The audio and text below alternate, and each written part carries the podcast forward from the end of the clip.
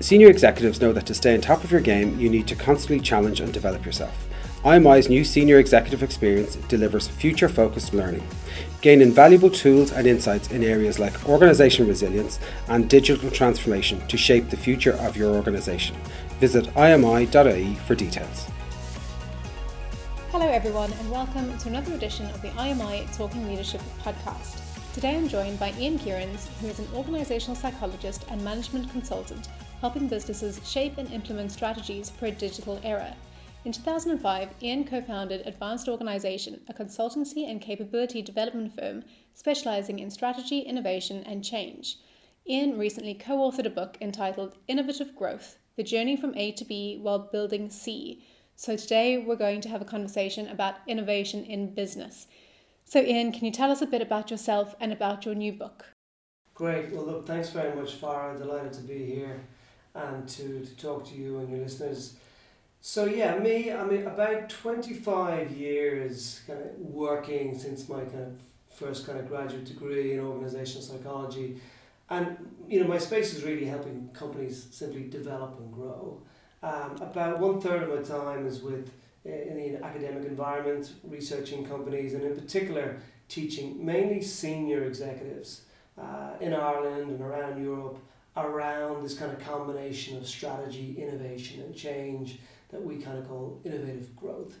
So that's that's kind of uh, one third of my time, and then the other two thirds of my time is actually working with those companies uh, of different sizes, mainly established companies, mainly companies that have been around for at least 10 and typically 20, 30, 40, 50, 100 years, who often kind of get not stuck but flatlined in their growth and therefore really look back to innovation as a way to create a new uh, cycle of growth. So that's um, a lot of what to do with my consultancy uh, area. I started in the US with some of the big firms like Accenture and smaller firms like Diamond Technology Partners, which was a digital strategy firm that played in between the space between McKinsey, which is very much a strategy consultancy, and Accenture, which is very much kind of a digital uh, technology implementation firm. And and I just mentioned that because it was 20 years ago and it was kind of during the dot com boom and bust. And we got to see, we had clients, great clients like Goldman Sachs and John Deere and GM and National Geographic. And at that time, it was digital online print for the National Geographic, it was telematics for the auto industry. Uh, and a lot of the things that we're seeing today you know, had begun back then, uh, um, but we are at the very, very early stages. You had the dot com bust, uh, also, um, uh, uh, and that kind of taught me a bit about you know, venture capital, uh, corporate venture capital in that space. Um, and really, I came home, did an MBA, um, uh, worked as an independent consultant, worked with some other great independent consultants in Ireland uh, IMI alumni, people like Eddie Molloy and Ed Delaney, really strong in the space of strategy uh, and, and change in particular. And kind of, you know, my forte and their forte and kind of the forte of the independent consultant who's in academia and consulting is, is not to try and give clients the answer, but really to kind of develop the capability in-house so that they come up with their own unique solutions that they own and have a great chance of success. So that's kind of my background. I'm fortunate to work with great people, and I'll just end on the last one, which is Keith Goffin, who I wrote the book with. Uh, and I really kind of sought him out back in 2007 and 8 when I was really, you know, innovation is kind of like my, my, my first big interest and passion. Uh, and he's was professor at the time at Cranfield University, now in Stockholm School of Economics, and worked with him and did my PhD with him very much on the topic of the book, which is and kind of innovation management for established businesses. Great, it's brilliant to get that background, and you obviously have such a strong foundation in innovation. And we know that innovation is crucial in various different stages of a business, but I guess it can be a different form of innovation that might be needed at different times. So, can you tell us a bit about different stages of a business's life cycle and how innovation plays into each of those life cycle stages? Great, yeah, no, great question. And, and it kind of sets up the frame for, for our conversation because you know, businesses uh, I've talked about the age of businesses and studying how businesses develop and grow, but it's, it's pretty much proven businesses go through these common stages now. How fast they go through them, the ups and downs, and the pace of their success in these stages is going to vary wildly. But generally, the metric let's call it performance could be revenue, it could be growth, um, it could be profits, it could be market share, but it's usually some something you can tie back to a, a, a, a commercial uh, or financial measure. So that's kind of usually the, the, the vertical axis, and the other axis then is time.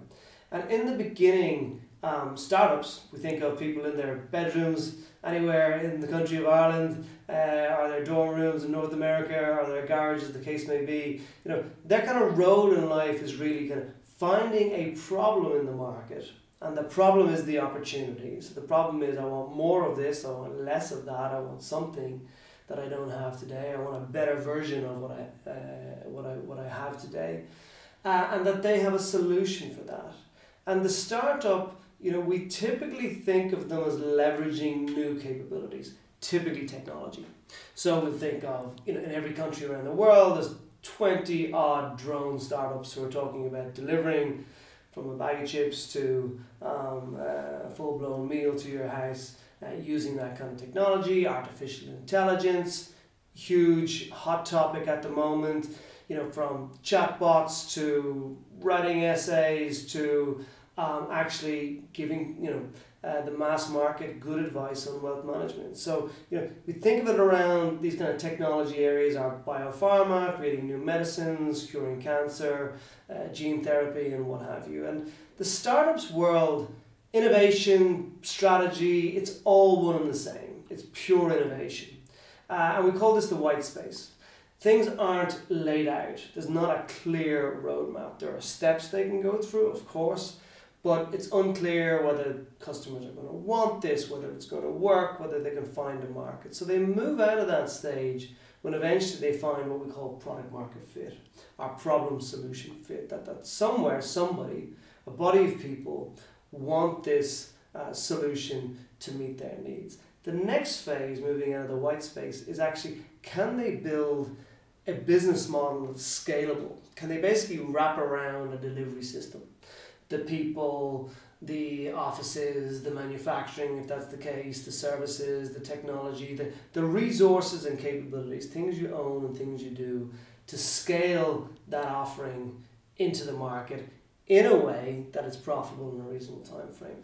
We call that the grey space because it's starting to kind of fill in, add a bit of colour, they're still pivoting and refining. And then the third stage is known as success. And this is where every company uh, wants to get to and where every company wants to stay. And this is when the performance is at its highest, it's growing at a good level, they're making profits.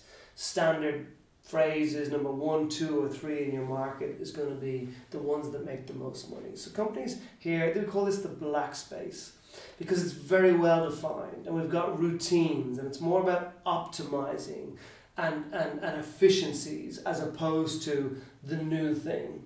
Uh, the language here is kind of defending and incrementally extending and making sure you don't get taken over by direct competitors and your you know incremental improvements or new products or add-ons and what have you. So this is where you want to stay, and it's known as the black space. Typically, uh, uh, there's a, there's a fourth stage which companies can go into, which is known as decline, because what happens is we get fixed on optimizing what we have, and the world keeps continuing to change. As the saying goes, if it isn't broken, don't fix it. So oftentimes the business can go into decline. Now, business schools love to talk about companies that have gone extinct and Blockbuster versus Netflix or Kodak versus Instagram and what have you. And these are great lessons in these companies, our Nokia and the smartphone. There's great lessons in them, but the reality is, is companies can live a very long time. And pretty much, while most companies don't go extinct, nearly every company will go into some level of decline. And, and therefore, there's this fifth stage, which is called renewal. And renewal is creating a new growth cycle. And you're doing this from a position of the black space, which is where you have your business model, where it's working to a greater or lesser degree. If it's in decline, it may be stalling, or the margins may be shrinking, or the growth may be slowing, or in reverse. So at that point, to create a new cycle of growth, and here's the thing, is that you rarely can just do all black space incremental innovation. You have to step back into the white space, have a long term vision of where this market is going, what you're really good at, where it could possibly open up, and then what are all the grey space moves in between, the adjacent moves, the stepping stones that move you towards that greater vision. So, in a word, you know, knowing where you are in that business life cycle is important because where a startup is unconstrained by its creativity, it's constrained by the lack of resources. And typically their focus is getting funding and finding customers. Later on, you know, if you're one of these giants, people talk about innovation, everybody's going to say it's going to be Meta, it's Amazon, it's Google, it's Netflix, it's anything to do with Elon Musk. You know, these big giants, and they have a whole different set of apparatus, instruments, lots of resources to grow. And those that do it really well grow in that white, black, and grey space. So that's overall recognizing that you know on the front end it's kind of quite can be quite innovative, not necessarily radical technology, but often combined different new business model. Later on, it's a combination of improvement, incremental innovation, but also looking at more radical innovations that could lead to new business models and completely new businesses. It's really interesting to hear, and I think a lot of our listeners can probably position their own organization somewhere within that white space, the grey space, or the black space, and hopefully not the decline phase, but maybe they can ramp back up to that fifth phase that we talked about. So I want to talk a bit about the people in the middle. So not quite the startups in someone's garage and not quite the metas or the Coca-Colas of the world, but the people in the middle, those mid-level, mid-sized kind of businesses. How can they embrace innovation and how does that differ from the ways of the startups and those huge corporate giants? Yeah, Great, great question, and this is very much the focus of our book. And you know, the startup, as I said, you know, they're thinking kind of 360 innovation from the get go. Um, whereas the corporation, the large corporation with a lot of resources, they do things like they'll have a corporate innovation methodology. So in a fast moving consumer goods company like a P&G or Diageo, They'll focus on products and formats, and innovation for them means really you know, new products, and new customer insights, and need states, and, and, and, and working in these very well defined domains. They'll also have, you look at, uh, you go to Google or Google X in, in, in the Bay Area in California, they'll have Google X, which is a pure you know, long range, it's a lab, it's looking at 10, 15, 20 years out. Hewlett Packard Labs, very famous. HP was the Apple of the past. You're looking at 20, 30 years of where technology is going to go. So they've got these structures and the luxury to look at these long time frames. Um, and then they also do a lot of acquisition. They see something that's working, they buy. Can we plug it into our current business, or is it going to give us like Instagram or WhatsApp? Is it going to give us a whole new um, possible service offering uh, in a related area for us? Mid-sized businesses it's kind of a very interesting segment. Uh, in North America, they're called the unsung heroes. Uh, they're the hidden champions in Germany. Uh, the mighty middle, they're called in the UK. These companies, and there's different definitions of sizes. In Europe, people will know of SMEs, small medium enterprises. Really, a mid-size is at the upper end of that. Typically, it's between a hundred people and we'd say up to about a thousand people. And you could even think of it of, you know, close to 100 million up to about a billion. And wouldn't be precious about where it starts and it stops. The key thing is, is they have certain traits that are ripe for innovation, which is they can make fast decisions, they have a single management team who's responsible for growth. That more often than not, they're not publicly traded, therefore they can take a longer view as opposed to markets demanding year on year growth um, they have a real depth in a technological capability, uh, whether it's making machines, whether it's services, whether it's knowledge management. They have strong local connections embedded in their communities where they, you know, where they are based around Europe, but also have a very strong export focus. So these companies, they're ripe for growth, but they don't have the you know resources of these giants to spend all this time with all these different instruments that I mentioned earlier on around innovation. They still have probably an entrepreneurial DNA. They're often family uh, businesses and, and again, often not professionally managed, um, um, second, third, fourth generation. Um, but what they do uh, uh, struggle with is, is, is, on the first instance, is that they want to get into more innovation and they're just bombarded by this kind of tsunami of innovation tools. You know, these new hot topics on top of these proven classics. Uh, and they just don't have the time to wade through all of these. This is one of the things Keith and I kind of was a pet peeve of ours is that like every time you look at innovation, you know, you, there's something new, and a lot of it's stuff that's uh, renovated uh, renamed and rebranded, and other stuff like you know eh, what's going on with AI and what have you. It's, it's very very new and it warrants um, stepping back and really looking at what it can do for your business. But they don't have the time to go through all the tools there. So our kind of antidote to that was to give them the Pareto principle. These are the 20% of tools you really need to know in an integrated way. And when we talk about, you know, the, the framework that's there, there's essentially five plus one, so six phases. Um, and we've got 36 tools and the key tools in each to bring it together for them. The other thing is that governments tend to neglect these companies, even though uh, because there's only about 1 to 2% of companies are actually what we call mid-sized businesses. That said, uh, on average, they're somewhere between 20 and 35% of contribution to GNP, and they also employ in or around, in Ireland, the case is I think it's around 30% and 35% towards GNP. So in Ireland, there's about a thousand of these companies. Um, they're in the middle because they're not the giants, they have the absolute potential to grow uh, they have a single management team, as I said. But again, they're often stuck by, you know, where do I start? What's new? You know, they suffer by, you know, maybe engaging people that they know, but they have kind of one piece of the puzzle around maybe their technology specialists or their engineers, and they don't have a broader view.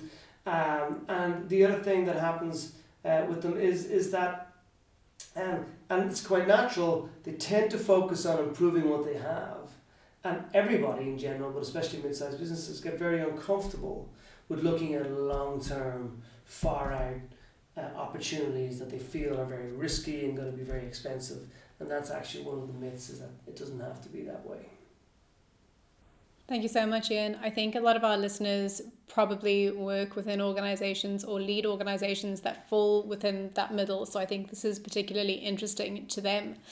And I want to pick up on a stat that you men- mentioned there about 20% of innovation tools. So within your book, you mentioned that applying 20% of the innovation tools and techniques available should give you about 80% of the results. So I guess the big question is how can an organization identify which 20% they should be using in their business?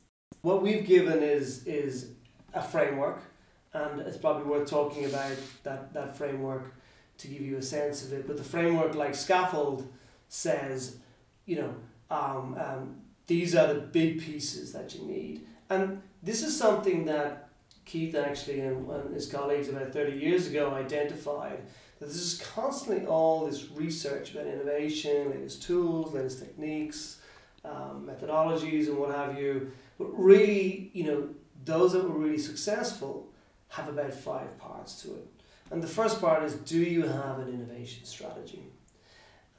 And, and, and that's really around a strategy for growth tied to the business strategy. The second part is are you organized? Do you have the people, the structure? Can teams come together? Can they, can, they, can they assimilate knowledge? Can they move through the phases? Can they disband, work on new projects, go back to their business as usual jobs over time? do we have a, a, a commitment to innovation in terms of how we work, our mindsets, our values, and most importantly, do we measure it? So, one is strategy in the top piece, and the bottom piece is around organization, and then you have the three middle pieces that people think of, which is around insights and ideas, portfolio management, how do I pick the winners over the losers, and then how do I get my innovations, whatever they may be product, service, process new business models, what's the right tools to get them there? So that scaffold says, well, that's where I need to put my tools. Your question is, which are the right tools to go in there? And I think it's it's we're not proposing that our 36 tools are the absolute you know ones that you all have to have. There's going to be other tools because different companies have different specialties. Digital data insights going to mean you know more important things for some companies over others. Um, certain you know stage gate is going to be much more appropriate for pharmaceutical companies that are very kind of rigid and regulation and a much more kind of formal process versus agile development and software. But what we do do is we, we, we pull out the main ones, including the ones that I've just mentioned, and show how they work together. And if there's a variety of that tool that's more suited for your domain or your industry, so be it, go get it. But what we're really giving is kind of like these meta tools. And I can get into some of those tools and techniques in those different phases. But we'd be confident that these are kind of like the Pareto principles. These are the ones you want to have. Absolutely add to them. Absolutely subtract or use different versions of them. But we've, we've, looked back at the research over the last 25 years and the kind of key tools that have been developed. Uh, and, and the trick is here is they've got to work together in an integrated fashion. Another kind of just pet peeve is, is that something becomes popular for the last few years. It's been design thinking and then suddenly that's the answer. But design thinking does a number of amazing things, but it doesn't do everything. It doesn't do portfolio management. It doesn't do innovation strategy in the true sense of the word. You know, it, it does do insights and it does do getting things to market, but then it's it's it's got its limitations, so you need a whole set. I think that's really interesting to hear. And something you mentioned there is mindset. And I think that really plays into a lot of what we teach here at IMI because it's very often about creating the right mindset amongst leadership in order to make a transformation or implement innovation or whatever it might be. So, to quote you in, in the book, Typical mindset issues that emerge during the innovation journey are blinkered thinking, people staying in their comfort zone, and decision making that is unknowingly influenced by feelings. So, how can leaders start to be conscious of those pitfalls and try to avoid them? And in doing so, cultivate the right mindset for themselves and their teams? Yeah, I mean, we, we, we make a big emphasis on mindsets in the book, and surprisingly, it's, it's, it's one of these terms and words that's used an awful lot, and especially now there's been a lot more focus on behavioral economics and neuroscience. Mindsets, it's worth just, just simply kind of breaking it down, really refers to how people think, feel, and ultimately behave. And, and, and a collection, be it a department, a team, a sports team, a business team, um, be it even an organization, the kind of where we have shared mindsets really is kind of reflective of what we often call the culture. You know, this is how we do things around here. And people will say, have you got an open mindset or a closed mindset? Or are you positive mindset or a negative mindset? Or have you got a growth mindset to call to the term from Carol Dweck or a fixed mindset, which really is referring to my ability to learn. And a growth mindset and learning are really one and the same thing. The thing to remember is that basically, in the simplest uh, way, as human beings, when we learn something and it works, we reinforce it, it's positive reinforcement, and we do it again. And that's how we learn. That's how we learn. And we can't relearn everything every day. So we develop a, in this situation, this works. In my day to day job, I'm really great at this. You know, something slightly different happens. I try something slightly different. It works great. Now I know pattern recognition, like AI, that this works in this situation, so I can use that again and again and what have you over time. What happens is the more we do something, uh, the more expert we get at it to a point where we do it automatically, unconsciously. We don't even have to think about it. And that is great for doing things when things are, you know, to get that efficiency, uh, to do things again and again, to excel, to do high performance in a particular space. Innovation, by its very definition, is doing something new. And therefore, if I'm going to just apply how I do something today to something that is probably demonstrably newer or different than, than, than the inputs that I'm getting heretofore, then oftentimes our kind of intuition and our automatic, the things that we're great at, they become challenged. And, you know, at a very simple kind of chemistry level, kind of being right as a person, you know, it feels good. When you learn something, it feels good. When you get an A in your exam, when you when you when you complete a certain task and it works, it feels good. And that's you know, dopamine at play. Or you have an argument where you stand up and pitch a business and you fight for it and it gets the investment. That's being that's dopamine and that's adrenaline. You know, two very powerful combinations of chemicals there where you're satisfied and you feel powerful, you feel strong. So we like to be uh, we like to be right. Uh, it feels good. Uh, and we don't like to be wrong. So when we experience things that are out of our comfort zone, and I, I'm using it a lot lately, it's just so topical, the, the, the new strategy come out in the country of Ireland on AI today. But you know, when we when we when we something that we don't, we tend to either avoid it or we tend to try and treat it as we treat other things. Uh, and we just don't have enough knowledge around it, and therefore it becomes quite uncomfortable for us. And therefore we tend not to engage with it. And that's where we have blinkered thinking, meaning you know, I don't need to engage my customers in new and different ways that take a lot of time and effort to understand because I know what my customers want. I talk to them every day, I meet them in our meetings, we go for dinner, what have you, and they tell me, and I know what they want, and we're all very comfortable in our current relationship.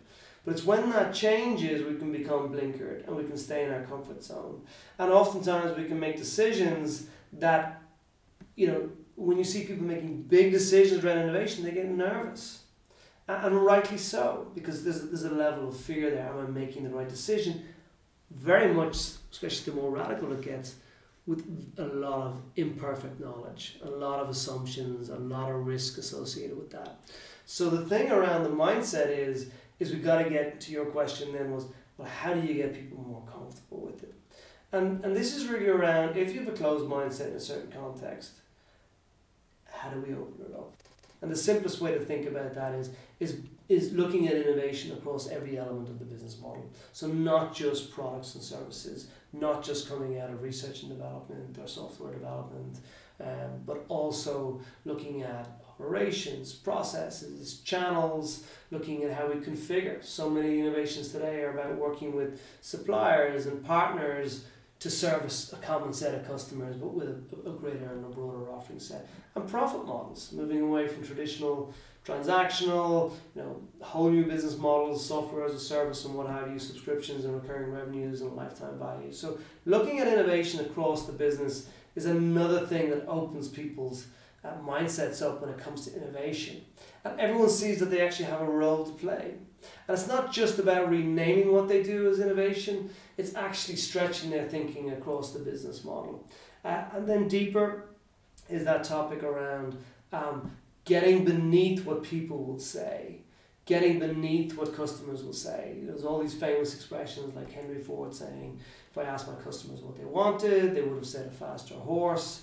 Or uh, David Ogilvy, people don't say what they think, they don't think what they feel, and they don't do what they say basically saying, you know, what people are thinking, feeling, and saying and doing, it's hard to decipher. So we need tools to get beneath what people typically say to understand some needs that they have in any given context that are unmet. And it's the unmet need, whether it's poorly met, unmet because it's hidden, or unmet because it's just a really tricky thing to solve, uh, if you're thinking about medicine or what have you but when we identify those insights, that's what gives us the edge. Understanding something, seeing something that others haven't seen uh, in that context, in that situation, and solving for that. People think of innovation, it's really it's around ideas, ideas, ideas, but great ideas are always built on great insights. Seeing something in a new and a fresh way is where the edge is, and then building on that and then continually testing those insights um, rather than just going straight to launch uh, and realizing yes the insight might have been good but the application of it wasn't good enough for, for, for a commercial uh, innovation. Thanks so much, Ian. And I think you've just touched on it there as to how innovation can be a competitive advantage? Because obviously, it's not just about streamlining your processes or inventing a new product, but it's really about creating an advantage for your own business in the market where there are so many competitors out there. So, do you have any examples to mind of how innovation can be a competitive advantage for an organization or for a business? Yes. So, I think when we think about and this is you know, I'm glad you brought up the business life cycle in the beginning. Creating this new cycle of growth, um, you know, that is ultimately, um, from a conceptual perspective, the definition of being able to do that again and again and again is the definition of of of, of uh, you know thriving as opposed to just surviving, and it's the definition of really um, if it's at a high growth rate um, and profitable of having a competitive advantage. A competitive advantage is simply measured by, you know, given you're in one industry and I'm in the same industry and we're competitors, but if I can continue to get a greater margin or profit than you, then I have a competitive advantage. What causes that competitive advantage is, is that my offering, if I have a greater margin, is truly differentiated and demanded by others, and therefore it's, it's, it's more innovative. So really having the whole framework that I mentioned, having your unique framework populated with your tools that are integrated in a way um, uh, that works for your company is is is is the capability for competitive advantage. And people will say it's you know whether you have an advantage like in pharmaceuticals whether I have a patent gives you an advantage. Absolutely but a lot of the work on competitive advantage is really focused on culture, capabilities. There's this term called dynamic capabilities, or ambidexterity, which is being able to protect and defend in the black space using incremental innovation, but also looking at big radical ideas and all the variations of grey in between. That's a capability that our framework um, supports and builds to do it again and again. And just like, you know, you, you want to improve your business, your products, and your services, our advice, and hence the name of the book, is the framework can take you from where you are, point A, to where you want to get to, point B. And how high point B is and how fast the market is growing are all variables to the scale and the scope of change and ambition that you're going after. But it's the ability to, to get from A to B that builds the capability, which we call C. So it's kind of a double entendre. Getting from A to B requires you to build C, the capability, the framework unique for yourself. But to get to the next A to B, you know, at the end of that journey, if it was a 36 month journey where we've invested in innovation, we have to step back and look at our framework and said, where can we improve it? What's new? What's going on now that we really need to invest in? What are the latest things that we need to look at? Are there new business models? What's going on with ESG and how is that relevant for us? And again, not just looking at products and services and formats. So stepping back and reflecting, which you might call uh, academics call action learning, uh, um, stepping back our action research and saying what worked, what didn't, how could we improve it is actually creating your dynamic capability to take you to the next journey of A to B. And that is, is, is my best shot at defining a competitive advantage in the innovation space is having that. Companies that have it, sure, we can all say the Apple under Steve Jobs, really they had a you know multiple areas they were strong. Design is something that they're known for. Um, but there's lots of other Irish companies here. Dawn Farm Foods, um, uh, PM Group is another company that comes to mind, constantly growing. Doesn't seem like radical innovations at the time, but constantly looking at new market areas, new opportunities, new services, uh, and, and, and, and growing their business uh, kind of incrementally, but towards a vision of being something much bigger and bolder. Thank you so much, Ian. I think we've given our listeners today a lot of food for thought about bringing innovation into their organizations and how it's absolutely essential to be doing that all the time to stay competitive in today's marketplace. So, thank you so much for joining us today on the IMI Talking Leadership podcast. And thank you to everyone for listening. You can subscribe on SoundCloud, your preferred podcast provider, to ensure that you don't miss an episode.